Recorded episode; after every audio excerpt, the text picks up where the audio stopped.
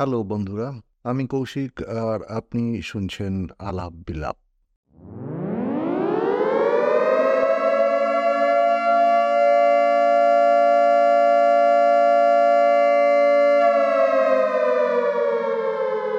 ডিসেম্বরের শীতের আমেজে সারা কলকাতা যখন নিজেকে গুটিয়ে নিচ্ছিল, তেমনি উনিশশো বিয়াল্লিশ সালের বিশে ডিসেম্বর জাপানি বিমান বাহিনী কলকাতার উপর আক্রমণ চালায়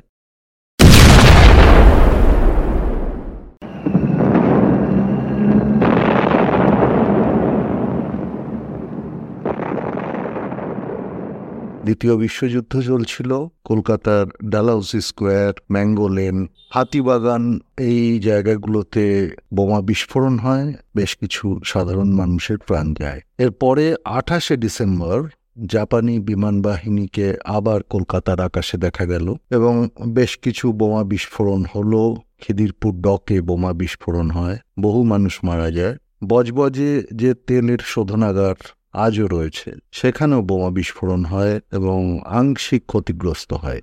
সাধারণ মানুষের মৃত্যু হলেও কোনো ব্রিটিশ সেনা অথবা যে মার্কিন সেনারা সেই সময় কলকাতায় জাপ বিরোধী যুদ্ধের জন্য অবস্থান করছিলেন, তাদের কারও প্রাণহানি হয়নি। এই শহর থেকে বহু দূরে আর একটা শহরও আছে। যেখানে আজ সকাল থেকে বিমান বাহিনীর হামলা শুরু হয়েছে এবং এখনও পর্যন্ত খবর অনুযায়ী একশোর উপর বেশি মানুষ প্রাণ হারিয়েছেন। আপনি নিশ্চিতভাবে বুঝতে পারছেন এই মুহূর্তে কোন জায়গার যুদ্ধ নিয়ে আমরা কথা বলছি।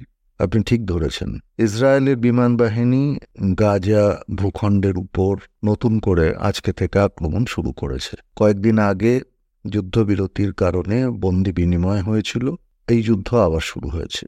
আজকে আমরা এই যুদ্ধ নিয়েই কথা বলব। এর আগে আমরা একবার কথা বলেছিলাম যে এই যুদ্ধের যে বিভিন্ন কারণ রয়েছে এবং তার ফলে যে আন্তর্জাতিক রাজনীতির যোগ রয়েছে সেগুলো নিয়ে কথা বলেছিলাম। আজকে কথা বলব সম্পূর্ণ একটা ভিন্ন বিষয় নিয়ে। শেক্সপিয়ারের রচনা, বিখ্যাত রচনা, দ্য মার্চেন্ট অফ ভেনিস আমরা সকলেই জানি। এই লেখাটিকে নিয়ে মহান নাট্যকারকে কিন্তু কম সমালোচনা সহ্য করতে হয়নি। অবশ্যই যখন তিনি বেঁচে ছিলেন সেই সময় নয়, পরবর্তীকালে। শাইলক নামে যে চরিত্রটিকে আমরা ওখানে দেখতে পাই, তিনি একজন ইহুদি এবং তাকে একজন অত্যন্ত ভিলেন হিসাবে মার্চেন্ট অফ ভেনিস কাহিনীতে তুলে ধরা হয়েছিল। আজকে আমরা সেই বিষয়ে কথা বলছি না। আজকে আমরা কথা বলছি মার্চেন্টস অব ডেথ নিয়ে, মৃত্যুর বণিকদের নিয়ে, যাদের মৃত্যু বিক্রি করাই তাদের বাণিজ্যের মূল কথা। আমরা সবাই জানি যে সাতই অক্টোবর ইসরায়েলের সীমান্ত পার করে সন্ত্রাসবাদী হামলা চালানো হয় এবং তাতে প্রায় চোদ্দশো মানুষের প্রাণ যায়। বহু মানুষকে অপহরণ করা হয় এবং তাদেরই বন্দি প্রত্যার্পণ করা হচ্ছিল, যার মাঝখানে আবার নতুন করে বিমান হামলা শুরু হয়েছে, অভিযোগ যুদ্ধবিরতির সময় জেরুজালেম শহরে একটি সন্ত্রাসবাদী হামলা হয়েছে এবং সেটা কে করেছে তার দায় কেউ না নিলেও ইসরায়েল সরকার মনে করছে এটা হামাজ জঙ্গিদেরই কাজ, যার ফলে নতুন করে বিমান বাহিনী আবার আক্রমণ শুরু করেছে। তো যাই হোক সাতই অক্টোবর একটা সন্ত্রাসবাদী হামলা হয় এবং সেটার বিরুদ্ধে সারা পৃথিবীর সমস্ত রাষ্ট্র, নেতা, সাধারণ মানুষ, সংবাদ মাধ্যম প্রত্যেকে তীব্র নিন্দা করে এবং স্বাভাবিকভাবেই ভারতের প্রধানমন্ত্রী তিনি এক্ষেত্রে সন্ত্রাসবাদকে নিন্দা করেন এবং ইসরায়েল সরকারকে যাবতীয় সাহায্যে প্রতিশ্রুতি দেন। আমরা এই বিষয়টি পরে আসব। কিন্তু তার পরের ঘটনাক্রম যেটা, সেটা সংক্ষেপে বলে নিয়ে আপনি নিশ্চয়ই জানেন। দশই অক্টোবর মার্কিন প্রেসিডেন্ট জানিয়ে দেন, এই যুদ্ধে তিনি ইসরায়েল সরকারকে সাহায্য করবেন এবং এই যুদ্ধের সুবিধে নিয়ে অন্য কেউ যদি মুনাফা ওঠার চেষ্টা করে, অর্থাৎ ওয়ার প্রফিটিং যাকে বলা হয়, সেটা যদি হয়, তাহলে মার্কিন সরকার সেটা বরদাস্ত করবে না। দশই অক্টোবর এই ভাষণ যখন শেষ হচ্ছে, মার্কিন প্রেসিডেন্টের ভাষণ যখন শেষ হলো, তার দু ঘণ্টার মধ্যে মার্কিন সেনাবাহিনীর তরফে ইসরায়েলকে অত্যাধুনিক হাতিয়ার, অস্ত্রশস্ত্র পৌঁছে দেওয়ার জন্য প্রথম বিমানটি ইসরায়েলে অবতরণ করল। চোদ্দই অক্টোবর রণতনী পাঠানো হলো। ঘটনার আদেশ অনেক আগেই দেওয়া হয়েছিল। একাধিক মার্কিন নৌবাহিনীর যে নৌবহর, সেটি ইসরায়েলকে সাহায্য করার জন্য অবস্থান নিয়েছে এবং চোদ্দ বিলিয়ন মার্কিন ডলার সামরিক সাহায্যের কথা ঘোষণা করা হয়েছে। সাত তারিখে যখন এই সন্ত্রাসী হামলা হয়, তারপরেই ইসরায়েল সরকারের তরফ থেকে জানানো হয় যে তারা গাজা ভূখণ্ডের উপর আক্রমণ নামিয়ে আনতে চলেছে এবং এক অর্থে তারা যুদ্ধ ঘোষণা করে। দুনিয়ার সব থেকে ঘনবসতিপূর্ণ এলাকা এই গাজা ভূখণ্ড, যেখানে ইসরায়েল বিমান বাহিনীর তরফে হামলা শুরু হয় এবং এখনও পর্যন্ত প্রায় বিশ হাজারের উপর মানুষের মৃত্যু হয়েছে, যার মধ্যে মৃত শিশুর সংখ্যা পাঁচ হাজারের উপরে। বিমান বাহিনীর হামলা থেকে হাসপাতাল, স্কুল, অফিস, দোকান, বাজার, উদ্বাস্তু শিবির, এমনকি জাতিসংঘের যে বিভিন্ন অফিস রয়েছে, দফতর রয়েছে, তার উপরও হামলা চলে। জাতিসংঘ জানিয়েছে প্রায় তিন লক্ষ মানুষ ঘর ছাড়া হয়েছেন। ইসরায়েল সেনার তরফ থেকে জানানো হয়েছে, গাজার নাগরিকদের দক্ষিণ গাজাতে সরে আসার জন্য কয়েক ঘণ্টা সময় দেওয়া হচ্ছে। তার মধ্যে তারা যেন দক্ষিণ গাজাতে সরে আসেন। কিন্তু যখন সাধারণ মানুষ দক্ষিণ গাজার পথে হাঁটতে শুরু করে, তখন সেই ভয়ার্ত, অবসন্ন মানুষদের উপরও বিমান বাহিনীর তরফ থেকে হামলা চালানো হয়।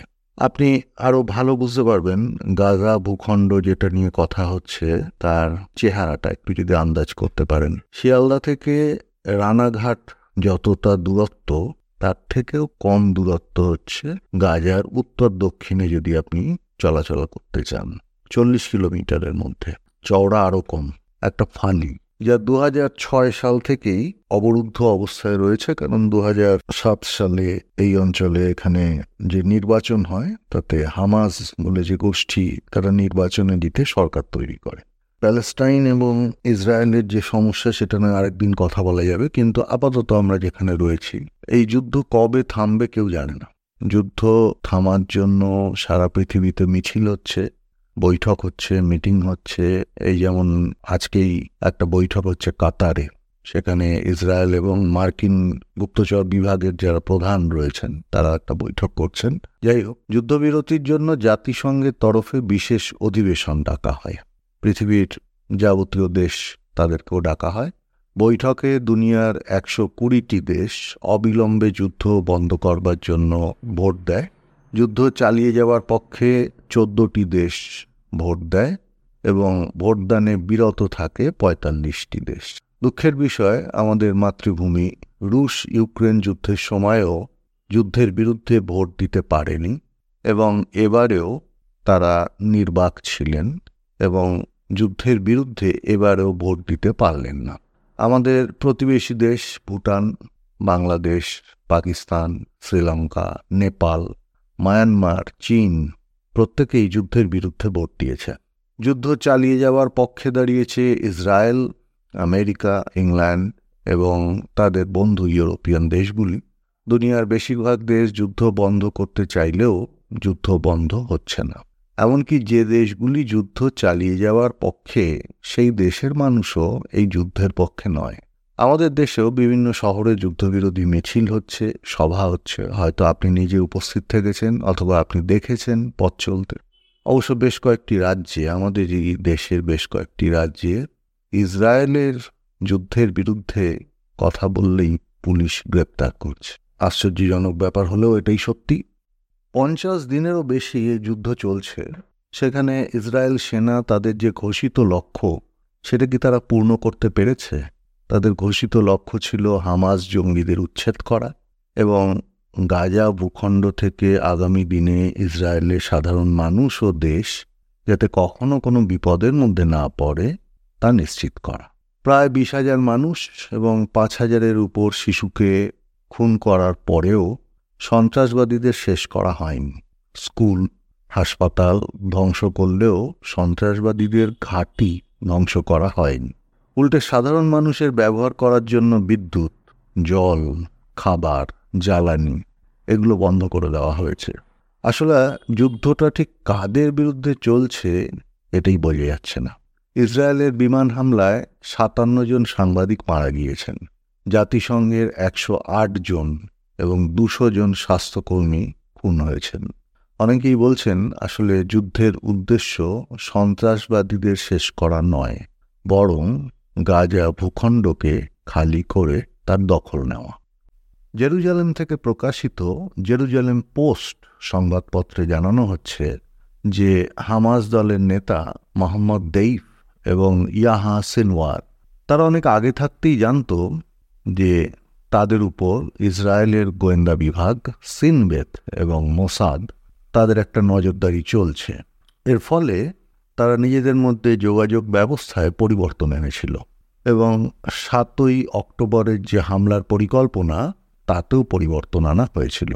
সংবাদপত্রে এটাও বলা হচ্ছে যে দু হাজার আঠেরো সালে যখন গাজা ভূখণ্ড ছেড়ে তারা চলে আসছে সেই সময় তারা গাজা ভূখণ্ডের বিভিন্ন জায়গায় নজরদারি যন্ত্রপাতি এবং আড়ি পেতে শোনার জন্য বিভিন্ন যন্ত্রপাতি রেখে এসেছিল। যে যন্ত্রপাতিগুলির খবর গাজার সাধারণ মানুষ জানতেন না এবং সেই যন্ত্রপাতির ব্যবহার করে ইসরায়েলের গোয়েন্দা বাহিনী গাজার ভেতর কি আলাপ আলোচনা হচ্ছে, কি পরিকল্পনা হচ্ছে, সেটা জানার ব্যবস্থা পাকা করেছিল। খবরে এমনও জানা যাচ্ছে যে হামাজ যোদ্ধাদের কাছে এই গোপন যন্ত্রের হদিশ প্রকাশ্যে এসছিল এবং তারা সেগুলোকে কোনোভাবে হাত না দিয়ে যেমন তারা কাজ করছিল, সেভাবেই তারা রেখে দিয়েছিল। আপনার আশ্চর্য লাগবে। কেউ যদি আমাদের কথাবার্তা শোনে বা শোনার চেষ্টা করে, আর যদি সেটা আমরা জানতে পারি, তাহলে অবশ্যই সেটাকে আমরা নিষ্ক্রিয় করার চেষ্টা করব। এক্ষেত্রে সংবাদপত্রের খবর অনুযায়ী তেমন কোনো ব্যবস্থা না করে সেই যন্ত্রের মধ্যে দিয়েই ভুল তথ্য ইসরায়েলের গোয়েন্দা বিভাগের কাছে নাকি পাঠানো হতো। নিউ ইয়র্ক টাইমস জানাচ্ছে যে ইসরায়েলের সেনাবাহিনী এবং গোয়েন্দা বাহিনী, তারা এই আক্রমণের খবর অন্তত এক বছর আগে থাকতেই জানতেন। এমনকি এই হামলা কখন, কীভাবে এবং কি কি হাতিয়ার সহ হবে সেটাও তারা জানতেন। অবাক বিষয়। সব কিছু জেনেও নিজের দেশের সাধারণ মানুষকে বিপন্ন করার পেছনে কি বাহাদুরি আছে সেটা তো আমাদের মতো সাধারণ মানুষের মাথায় আসবে না। আপনার হয়তো মনে আছে এবং যারা আজকের দিনেও যে শিশুরা, তারাও নিশ্চয়ই জানে যে ছোটবেলা থেকেই আমাদের শেখানো হয় যে যুদ্ধ খুব একটা ভালো জিনিস নয়, সেটা কাম্য নয়, কারণ সেটা শুধুমাত্র ধ্বংসই করে। যুদ্ধের বিরুদ্ধে আমরা আমাদের রাষ্ট্রপ্রধানদের সাদা পায়রা ওড়াতে দেখেছি এবং আমরা যারা ভারতীয়রা, তারা খুব অহংকারের সাথেই এটা ঘোষণা করি যে আজ পর্যন্ত ভারতীয় সেনা অন্যের ভূমি, অন্যের জমি দখল করার জন্য কখনো তার সীমান্তের বাইরে পা দেয়নি। হ্যাঁ অবশ্যই বাইরে গেছে এবং ভারতীয় সেনা এখনও এই মুহূর্তে, যে মুহূর্তে আমরা রেকর্ডিং করছি, এই মুহূর্তেও ভারতীয় সেনা দেশের বাইরে কাজ করছে, কিন্তু তা করছে জাতিসংঘের অধীনে শান্তি সেনা হিসাবে, যেখানে জাতিসংঘের অধীনে থাকা যে উদ্বাস্তু শিবির, তা রক্ষা করা, তাদের খাবার এবং রসদের যোগান নিশ্চিত করা, তার জন্য ভারতীয় সেনা কাজ করছে। সমুদ্রের মধ্যে ভারতীয় নৌসেনারা কাজ করছেন, এমনকি ভারতীয় সীমান্তের বাইরেও, যেখানে জলদস্যুদের হাতে বাণিজ্যিক জাহাজ যদি বিপদে পড়ে তা ঠেকাবার জন্য ভারতীয় নৌসেনা কাজ করে চলেছে। কিন্তু কখনো অন্যের দেশ আক্রমণের কারণে ভারতীয় সেনা আজ পর্যন্ত তার সীমান্ত পার হয়েছে এমন কোনো খবর নেই। কিন্তু মুশকিল হচ্ছে এই শিক্ষা যেটা আমাদের শেখানো হয়েছে যুদ্ধ বিরোধী হিসাবে, এই শিক্ষাটি অর্ধ সত্য এটার পেছনে যে অন্য কাহিনী রয়েছে পেছনে যে অন্য গল্প আছে, সেটা আমাদের বলা হয় না। মৃত্যুর ফেরিয়ালা যারা, তারা জানে যে যুদ্ধ দুনিয়ার সব থেকে দামি ব্যবসা। এখনও চলছে, কিন্তু আলোচনায় আসে না বা আলোচনা করা হয় না, সেটা নিয়ে আপনাদের জানিয়ে দিই। কয়েকদিন আগে বাংলার বহু ছাত্রছাত্রী তারা ইউক্রেনের রাজধানী কিয়েভ বলে একটি শহরে আটকে পড়েছিল। তারা সেখানে ডাক্তারি পড়তে, ইঞ্জিনিয়ারিং পড়তে গিয়েছিল। তাদের ফেরত আনবার জন্য সারা দেশ প্রার্থনা করছিল। ভারতীয় বিমান বাহিনীর অফিসাররা, ভারতীয় গোয়েন্দা বিভাগের অফিসাররা, ভারতীয় বিদেশ মন্ত্রকের দায়িত্বপ্রাপ্ত আধিকারিকরা, তারা এই যুদ্ধের মধ্যে প্রাণের ঝুঁকি নিয়ে পোল্যান্ডের মধ্যে দিয়ে আমাদের বিমান পৌঁছেছিল এবং তাদেরকে আমরা উদ্ধার করে নিয়ে এসেছিলাম। এই যুদ্ধ এখনও চলছে, কিন্তু এই যুদ্ধ নিয়ে কোথাও কোনো সারা শব্দ নেই। একটু অবাক করার বিষয়, সেখানেও মানুষ মারা যাচ্ছে, সেখানেও সৈন্যরা প্রাণ দিচ্ছেন। সেখানেও আকাশে বিমান উঠছে সেখানেও লড়াকু ট্যাঙ্ক জমির উপর দিয়ে গড়িয়ে চলেছে, কিন্তু সে ব্যাপারে কোনো খবর নেই। রুশ ইউক্রেন যুদ্ধের কথা এই জন্য এলো যে, এই যুদ্ধে আমাদের রাজ্যের বেশ কিছু ছাত্রছাত্রী, আমাদের দেশের বেশ কিছু ছাত্রছাত্রী, ইউক্রেনে কর্মরত বেশ কিছু ভারতীয় মানুষ আর ইউক্রেনের যে মানুষরা ভারতে কর্মরত, তাদের ক্ষয়ক্ষতি হয়েছে, কিন্তু লাভ হয়েছে মার্কিন যুক্তরাষ্ট্রের যেমন চমৎকার লাভ হয়েছে, তেমন ভারতেরও দারুণ লাভ হয়েছে। ইরানের যেমন লাভ হয়েছে, ঠিক একইভাবে চীনেরও লাভ হয়েছে। কীভাবে? আসুন এক এক করে বলা যাক। যুদ্ধের ফলে রুশ সরকারের যে ব্যাংকিং পরিষেবা, আন্তর্জাতিক ব্যাংকিং পরিষেবা, তা বন্ধ করে দেওয়া হয়। জাতিসংঘে একটা প্রস্তাব আনা হয় এবং বিশ্বের যে অর্থনৈতিক লাইফলাইন রাশিয়াকে যুক্ত করে, সেই ব্যাংকিং পরিষেবাকে কেটে দেওয়া হয়। এর ফলে কি হলো?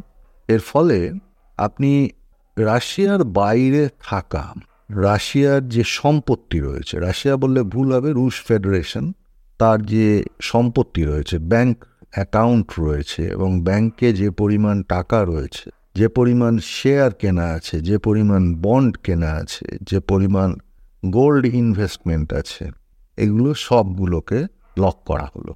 এর ফলে রাশিয়াতে গিয়ে আপনি আপনার ভিসা কার্ড দিয়ে যদি কেনাকাটা করতে যান অথবা মাস্টার কার্ড দিয়ে যদি কোনো কেনাকাটা করতে যান, সেটা করা সম্ভব হবে না। আপনাকে ক্যাশ ব্যবহার করতে হবে অথবা রাশিয়ান কোনো ব্যাংক কার্ড, ক্রেডিট কার্ড অথবা ডেবিট কার্ডকে ব্যবহার করতে হবে। এই ঘটনার ফলে যেটা হয় যে রুশ অর্থনীতির উপর একটা চাপ আসে। এই চাপ সামাল দেওয়ার জন্য সেটা উপায় বার করে। সেই উপায়টা কি? সে তার দেশে যে বিপুল প্রাকৃতিক তেল রয়েছে, পেট্রোলিয়াম আছে, গ্যাস আছে, সেটার বিক্রি করে সে এই খরচের হিসাবটা সামলাতে চাইছে। কিন্তু বিভিন্ন রকম নিষেধাজ্ঞা জারি করার ফলে যে দেশগুলোতে, ইউরোপের যে দেশগুলোতে সে তেল বিক্রি করবে বা যে দেশগুলোতে সে আগে বিক্রি করত, সেই দেশগুলোতে তেল বিক্রি করলেও তার আর্থিক যে দাম তাকে দেওয়া সেটাতে অসুবিধা হচ্ছে। কারণ এখনও পর্যন্ত সারা পৃথিবীতে মার্কিন ডলারের হিসাবেই যাবতীয় লেনদেন হয়ে থাকে। অর্থাৎ ভারতের মধ্যে যেমন আপনি ভারতীয় টাকায় জিনিস কেনেন, বাংলাদেশের টাকায় নয়, পৃথিবীর ইতিহাসে এটাও একটা আশ্চর্য ব্যাপার। আরেকদিন এটা নিয়ে কথা বলা যাবে। পৃথিবীর যে কোনো দেশেই যান না কেন, সে দেশের টাকা দিয়েই আপনাকে জিনিসপত্র কিনতে হবে। কিন্তু যদি আপনার কাছে মার্কিন ডলার থাকে, তাহলে পৃথিবীর যে কোনো প্রান্তে, যে কোনো জায়গাতেই আপনি কেনাকাটা চালাতে পারবেন। অর্থাৎ মার্কিন ডলার অন্তত আপনাকে না খেয়ে মরতে দেবে না। তো এই মার্কিন ডলারের যে তেলের দাম দেওয়া, সেটাতে যখন গোলমাল শুরু হলো, তখন রুশরা ঠিক করল, তারা কম দামে তেল দেবে। তো কম দামে তেল দেওয়ার ফলে আমাদের মতন দেশ, যে দেশে তেলের জন্য আমরা সারাক্ষণে ভিক্ষে করে বেড়াই, তাদের কাছে এর থেকে ভালো উপায় আর কি হতে পারে? তেল কেনার ক্ষেত্রে। কারণ আমরা যে আরব দুনিয়া থেকে যে তেল কিনি, তার জন্য যে দাম দিতে হয়, তার থেকে অনেকটাই সস্তা হচ্ছে রুশ তেল কেনা। আমরা রুশ মানে রাশিয়া থেকে খুব কম পরিমাণে তেল কিনি। আমরা সৌদি আরব এবং ইরান থেকে মূলত তেল কিনি। যদিও ইরানের উপর এখন স্যাংশন জারি হয়ে যাওয়ার ফলে ভারত সরকার আমেরিকাকে না চোট, চটানোর পথ নিয়েছে এবং যার ফলে ইরান থেকে তেল কমানো সে কমিয়ে দিয়েছে। তো যাই হোক, এই যুদ্ধের মধ্যে আমরা রুশ তেল কম দামে কিনতে শুরু করেছি এবং যতটা না দেশের জন্য প্রয়োজন, তার থেকে বহুগুণ বেশি পরিমাণ আমরা কিনেছি। সেটাকে আমরা পরিশোধন করেছি এবং আন্তর্জাতিক বাজারে আমরা নিজেরাই তেল বিক্রি করছি। ভারত নিজেই তেল বিক্রি করছে এবং সেটা আন্তর্জাতিক দামে এবং তার থেকে আমাদের একটা ভালো প্রফিট হচ্ছে। ঠিক একইভাবে চীন তার যে পরিমাণ তেল তাকে কিনতে হয়, সেই তেল সে রাশিয়া থেকে কিনছে এবং একটা ভালো পরিমাণ কমিশন পাচ্ছে, ডিসকাউন্ট পাচ্ছে এর জন্য।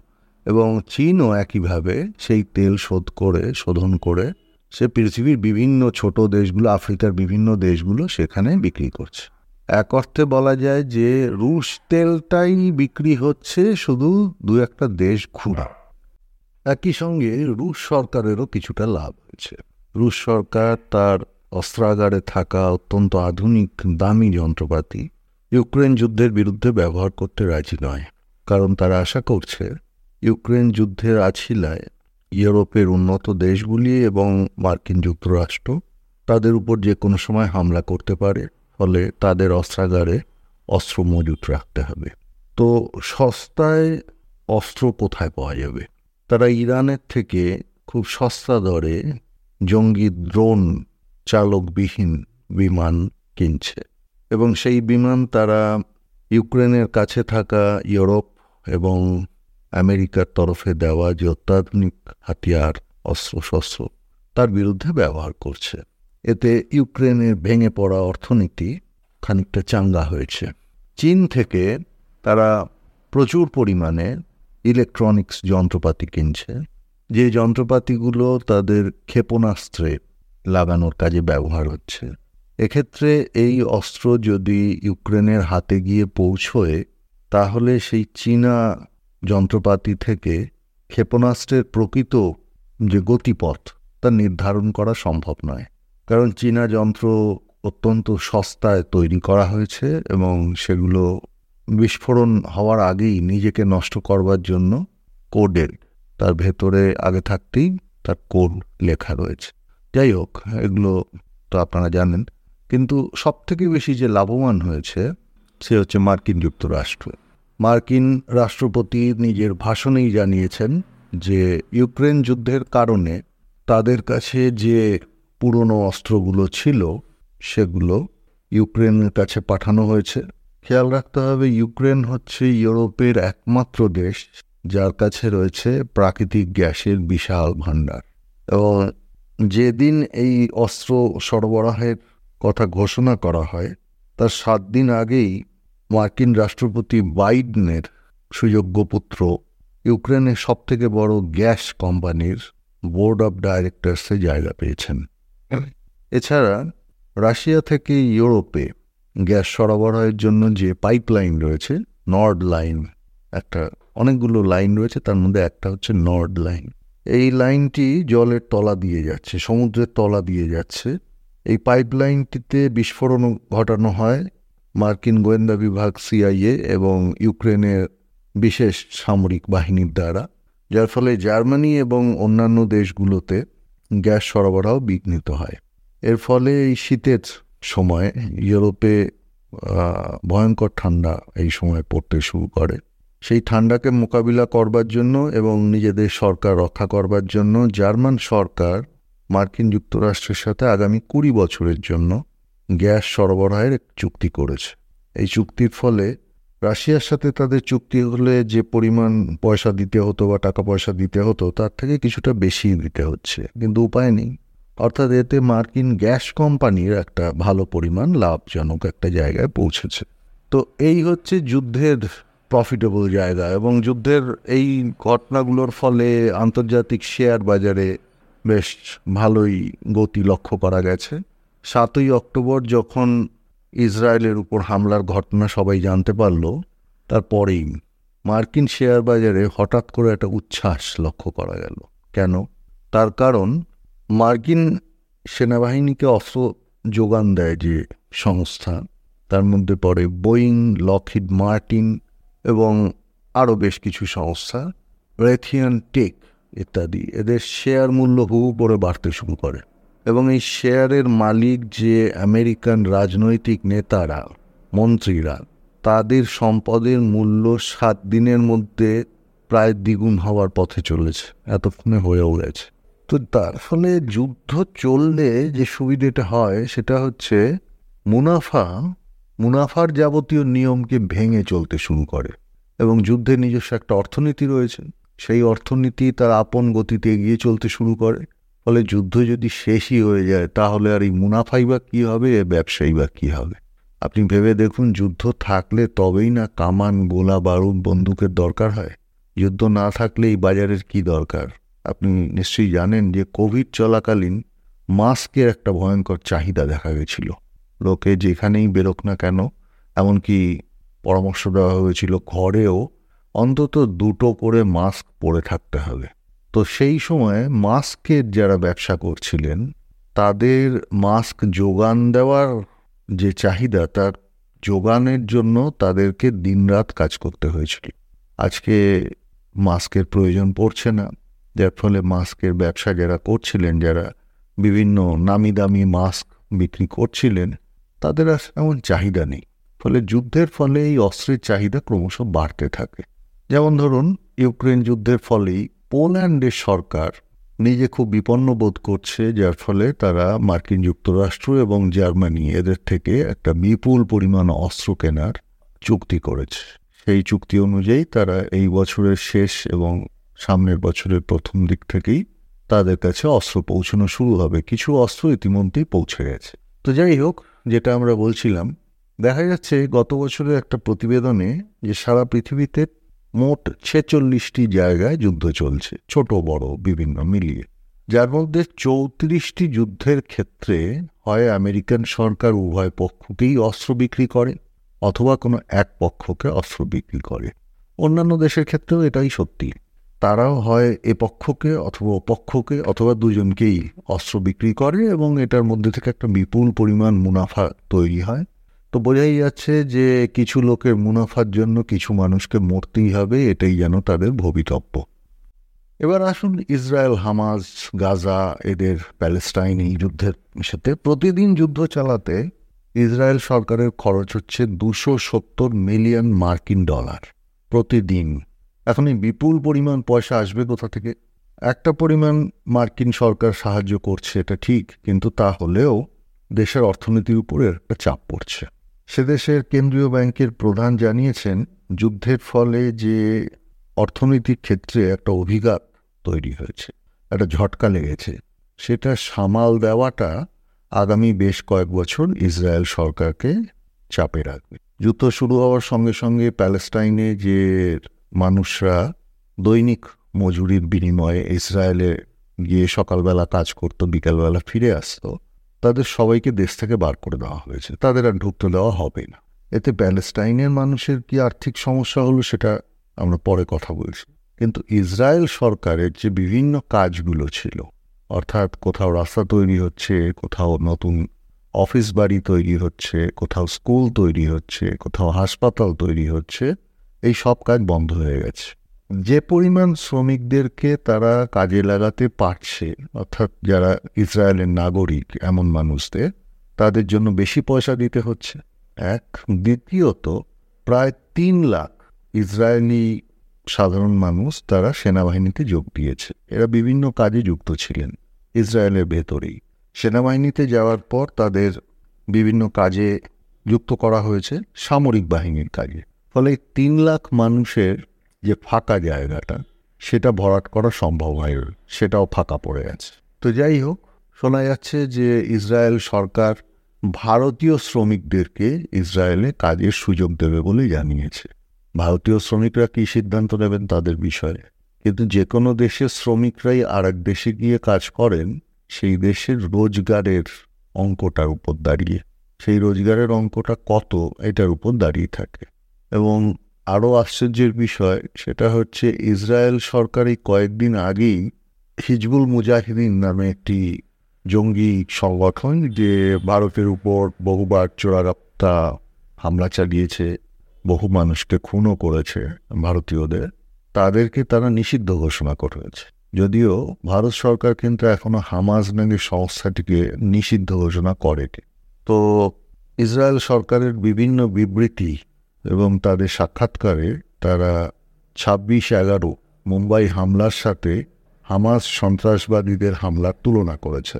মানে তাদের ভারত প্রীতির কারণটির একটি উত্তর তো আমাদের কাছে রয়েছেই, সেটা হচ্ছে ইসরায়েল থেকে সব থেকে বেশি অস্ত্র কেনে ভারতের সেনাবাহিনী। সেই ভারতীয় সেনার অস্ত্রের কেনার যে চুক্তিগুলো রয়েছে, সেগুলি যাতে কোনোভাবে বাতিল না হয় তা রক্ষার একটা আপ্রাণ চেষ্টা এখানে আমরা দেখতে পাচ্ছি। যাই হোক, এখন প্রশ্ন হচ্ছে যে যুদ্ধ যে চলছে, যুদ্ধের তো একটা উদ্দেশ্য আছে। যুদ্ধের উদ্দেশ্য তো শত্রুকে ধ্বংস করা। গীতায় ভগবান শ্রীকৃষ্ণ বলেছেন ছলে বলে কৌশলে যে কোনো উপায়, আগুন এবং শত্রু দুজনকেই শেষ করতে হবে। তো এখনও পর্যন্ত যুদ্ধ চালিয়ে কতটা পরিমাণ শত্রু শেষ করা গেল, তার কোনো সংবাদ না ইসরায়েল সেনা, না তার সরকার, না মার্কিন যুক্তরাষ্ট্র বা অন্য কেউ, কেউই প্রকাশ করছেন না। উল্টে আমরা দেখতে পাচ্ছি যে ইসরায়েল সেনা যাদের বিরুদ্ধে আক্রমণ পরিচালনা করছে, তারাই ইসরায়েলের নাগরিকদেরকে এতদিন বোমা হামলার থেকে রক্ষা করেছে এবং রক্ষা করে তাদেরকে ইসরায়েল সরকারের হাতে তুলে দেওয়া হচ্ছে। আর জটিল ব্যাপার। যাই হোক, ইসরায়েল সরকারও বেশ কিছু মানুষকে ছেড়েছে। এই মানুষরা কারা? পনেরো বছরের বয়সের শিশু তাদেরকে তুলে নিয়ে যাওয়া হয়েছিল এবং তাদের বিরুদ্ধে কোনো অভিযোগও পেশ করতে পারেনি। যে তাদেরকে কেন গ্রেপ্তার করা হলো আর কেনই বা এতদিন আটকে রাখা হলো তার কোনো কারণ তার কাছে নেই। এবং যখন তারা এই মানুষদেরকে গাজা ভূখণ্ডে ফেরত দিচ্ছে, ঠিক সেই মুহূর্তেই তারা প্যালেস্টাইনের অন্য অংশ, ওয়েস্ট ব্যাংক, সেখান থেকে প্রায় দুশো মানুষকে গ্রেপ্তার করে। তো যাই হোক হয়তো মানে আশ্চর্য ব্যাপার, যাই হোক, চলছে এটা। তো বোঝা যাচ্ছে যে এখানে যুদ্ধটা যাদের বিরুদ্ধে চালাবার কথা ছিল, আমরা দেখতে পাচ্ছি না তাদের বিরুদ্ধে। যুদ্ধ যদি শত্রু সেনার বিরুদ্ধে চালাতে হয়, তাহলে হাসপাতালে কি করে বোমা ফেলতে হয়? যুদ্ধ যদি শত্রু সেনার বিরুদ্ধে অভিযান চালাতে হয়, তাহলে সেখানকার পানীয়, জল, ওষুধ বিদ্যুৎ, সেগুলো বন্ধ করে দেওয়ার কি মানে হয়? ভারতীয় সেনা তো কম যুদ্ধ করেনি, ভারতীয় সেনা তার জন্মকাল থেকেই যুদ্ধ করে আসছে। ভারতীয় সেনা পাকিস্তানের বিরুদ্ধে বহু যুদ্ধ করেছে, চীনের সাথেও যুদ্ধ করেছে। কোন যুদ্ধে ভারতীয় সেনা, পাক সেনাদের বিরুদ্ধে যুদ্ধ করতে গিয়ে তাদের দেশের হসপিটাল, তাদের দেশের স্কুল, তাদের দেশের মসজিদ, তাদের দেশের পানীয় জলের যে ভাণ্ডার তাতে কামান দেখেছে, বোমা দেখেছে বা তাদের সেগুলোকে ধ্বংস করেছে। যে কেউ যারা এদেশে যারা জন্মেছেন তারা তো নিশ্চয়ই জানেন, এমনকি বিদেশেও যারা রয়েছেন তাদেরকেও জিজ্ঞেস করে দেখুন। বরঞ্চ উল্টো যে এই কদিন আগেই একটি ছবি বিজ্ঞাপন আমি দেখছিলাম, শ্যাম মানেকশার উপর, ভারতের ফিল্ড মার্শাল ছিলেন। শ্যাম মানেকশা সম্পর্কে যে পাকিস্তানি সেনারা বন্দী হয়েছিলেন বাংলাদেশ যুদ্ধে তারা দেশে ফিরে গিয়ে যখন তাদের কাছে জানতে চাওয়া হয়েছে যে তারা বন্দী অবস্থায় ভারতীয় সেনার দ্বারা কি পরিমাণ অত্যাচারিত হয়েছে, সেখানে তাদের সাক্ষাৎকার পড়লে আপনার নিজেই অবাক হয়ে যাবেন যে একজন পাক সেনা এ কি বলছে।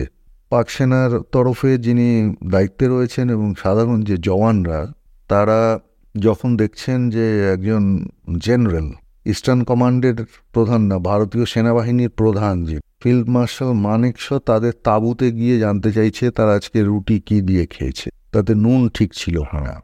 রুটি ঠিক মতো গরম দেওয়া হয়েছিল কিনা এই প্রশ্ন করছে যুদ্ধবন্দীরা। পাক সেনার যে সাধারণ জওয়ান, তারা এই ঘটনা জীবনে তারা প্রথম দেখছেন যে কোনো সেনা প্রধান সে এসে একজন বন্দি সেনার খাবারের মান যাচাই করে তারা স্যালুট করে জানিয়েছিল শ্যাম মানেকশের যে পরবর্তী সময়ে যে জানা যায় পাকিস্তানি যোদ্ধাদের সাক্ষাৎকার থেকে, তারা জানিয়েছিলেন যে আমরা বুঝতে পারছি কেন ভারতীয় সেনা যুদ্ধে জিতেছিল।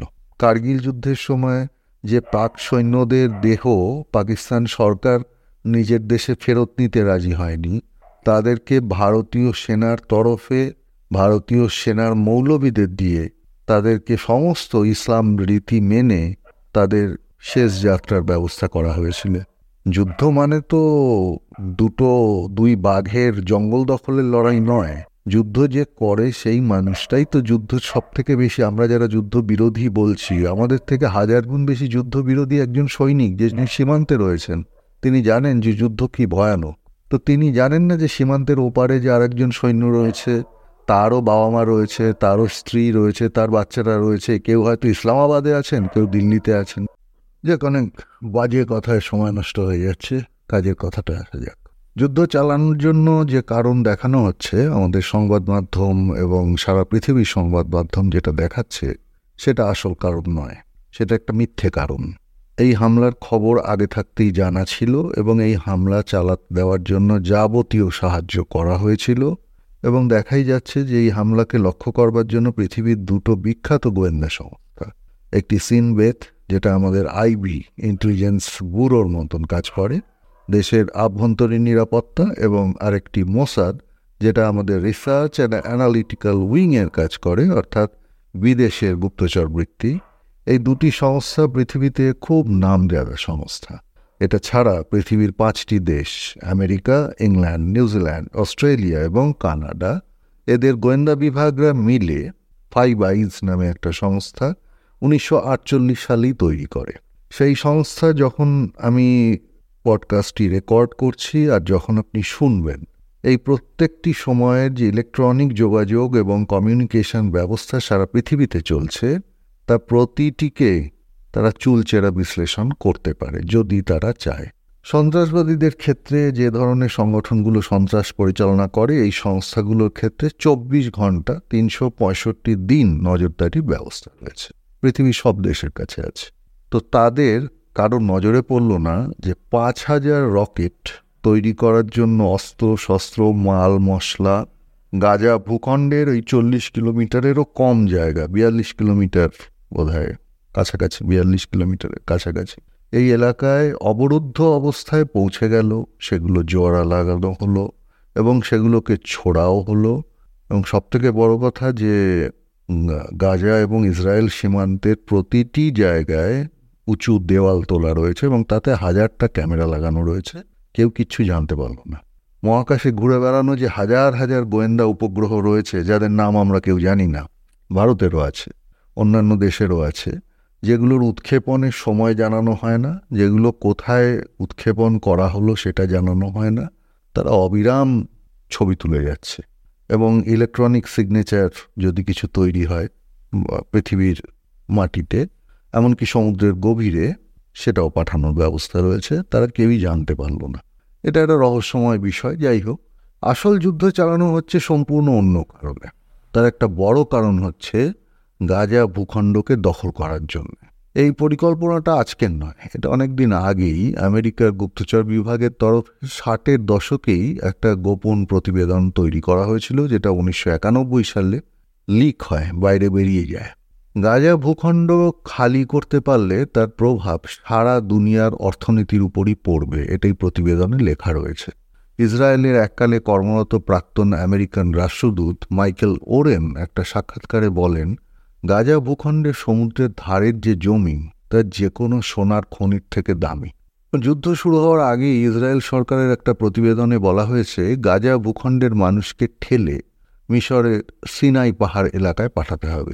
খেয়াল করে দেখুন, যুদ্ধ শুরুর সময় থেকেই ইসরায়েল সেনা বারবার বলছে, সাধারণ মানুষকে উত্তর গাজা ছেড়ে দক্ষিণ গাজার দিকে চলে আসতে হবে।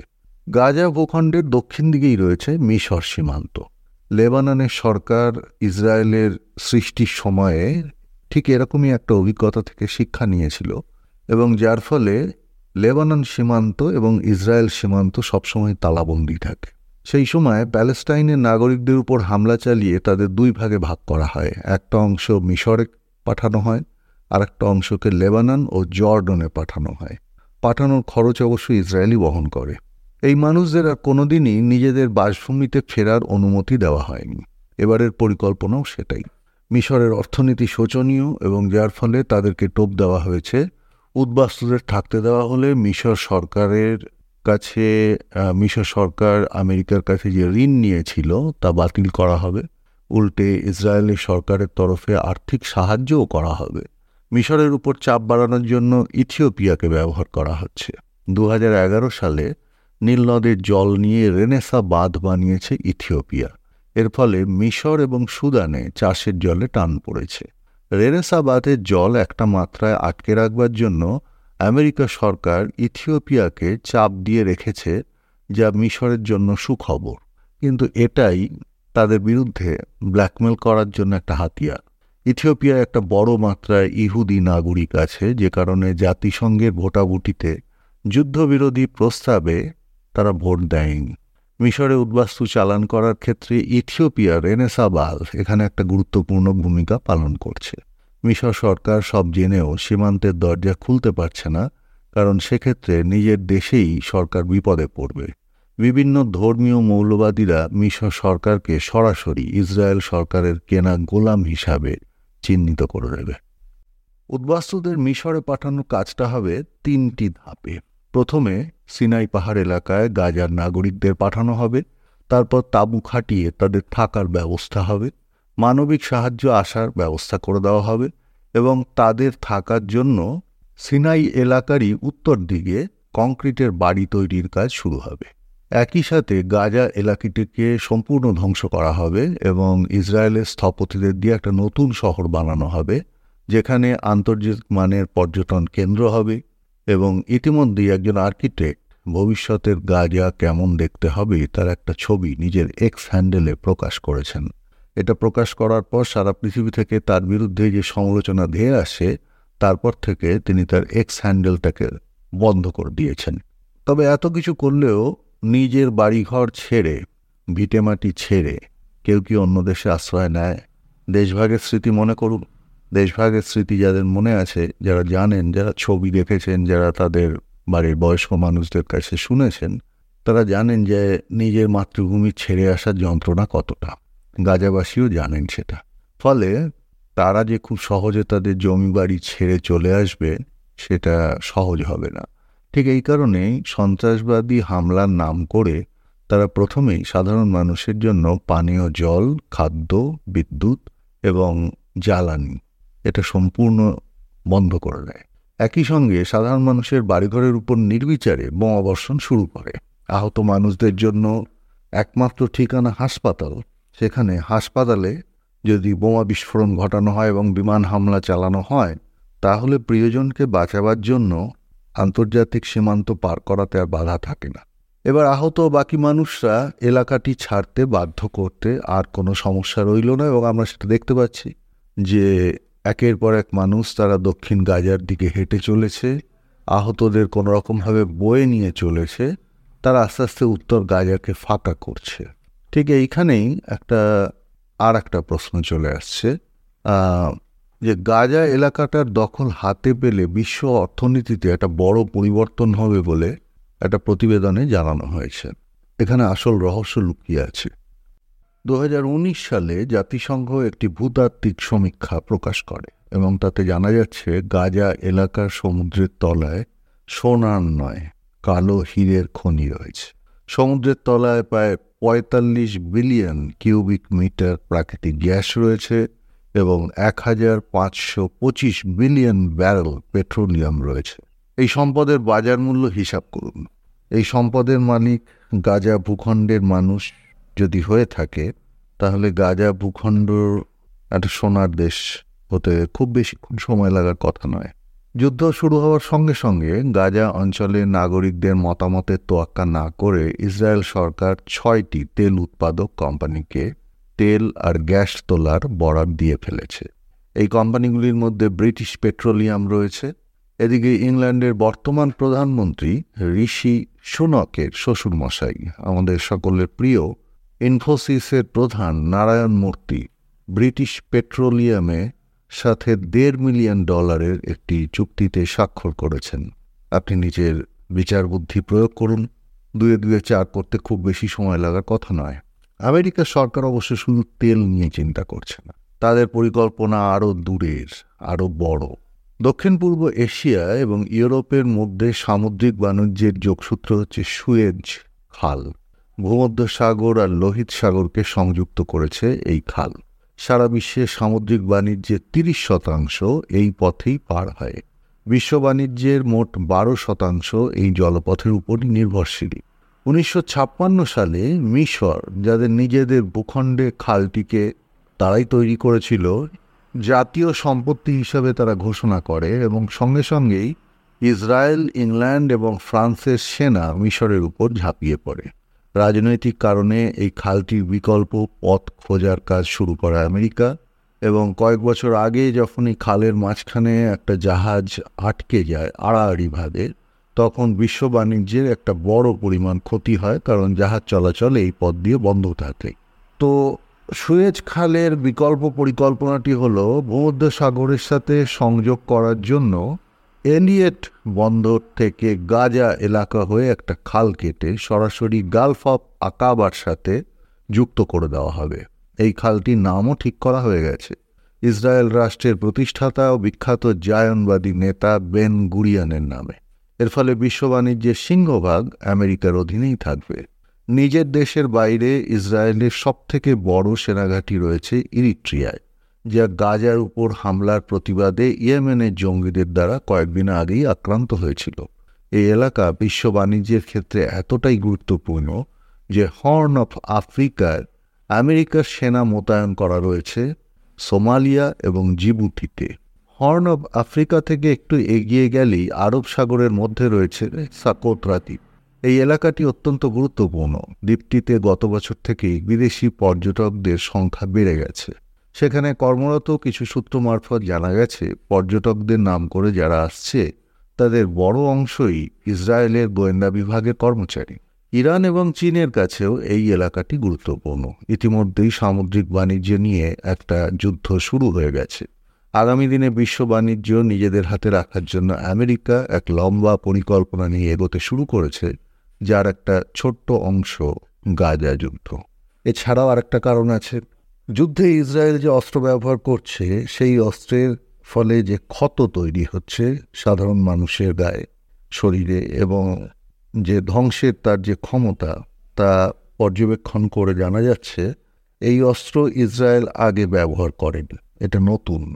ইসরায়েলের অস্ত্রের একটা বিশ্ববাজারে তার একটা গুরুত্ব রয়েছে। তার কারণ, ইসরায়েলের অস্ত্র বাস্তব যুদ্ধের মাটিতে পরীক্ষা করে তৈরি করা হয়। যে কারণেই ইসরায়েলি অস্ত্রের এই প্রত্যেকটা ব্যবহার আন্তর্জাতিক অস্ত্র ব্যবসায়ীরা লক্ষ্য রাখছে এবং এই অস্ত্রের কার্যকারিতা পরীক্ষা হচ্ছে গাজা ভূখণ্ডের উপর। আগামী দিনে এই অস্ত্র যে আমার উপর, আপনার উপর ব্যবহার হবে না, এর কোনো নিরাপত্তা নেই। ধন্যবাদ, ভালো থাকবেন।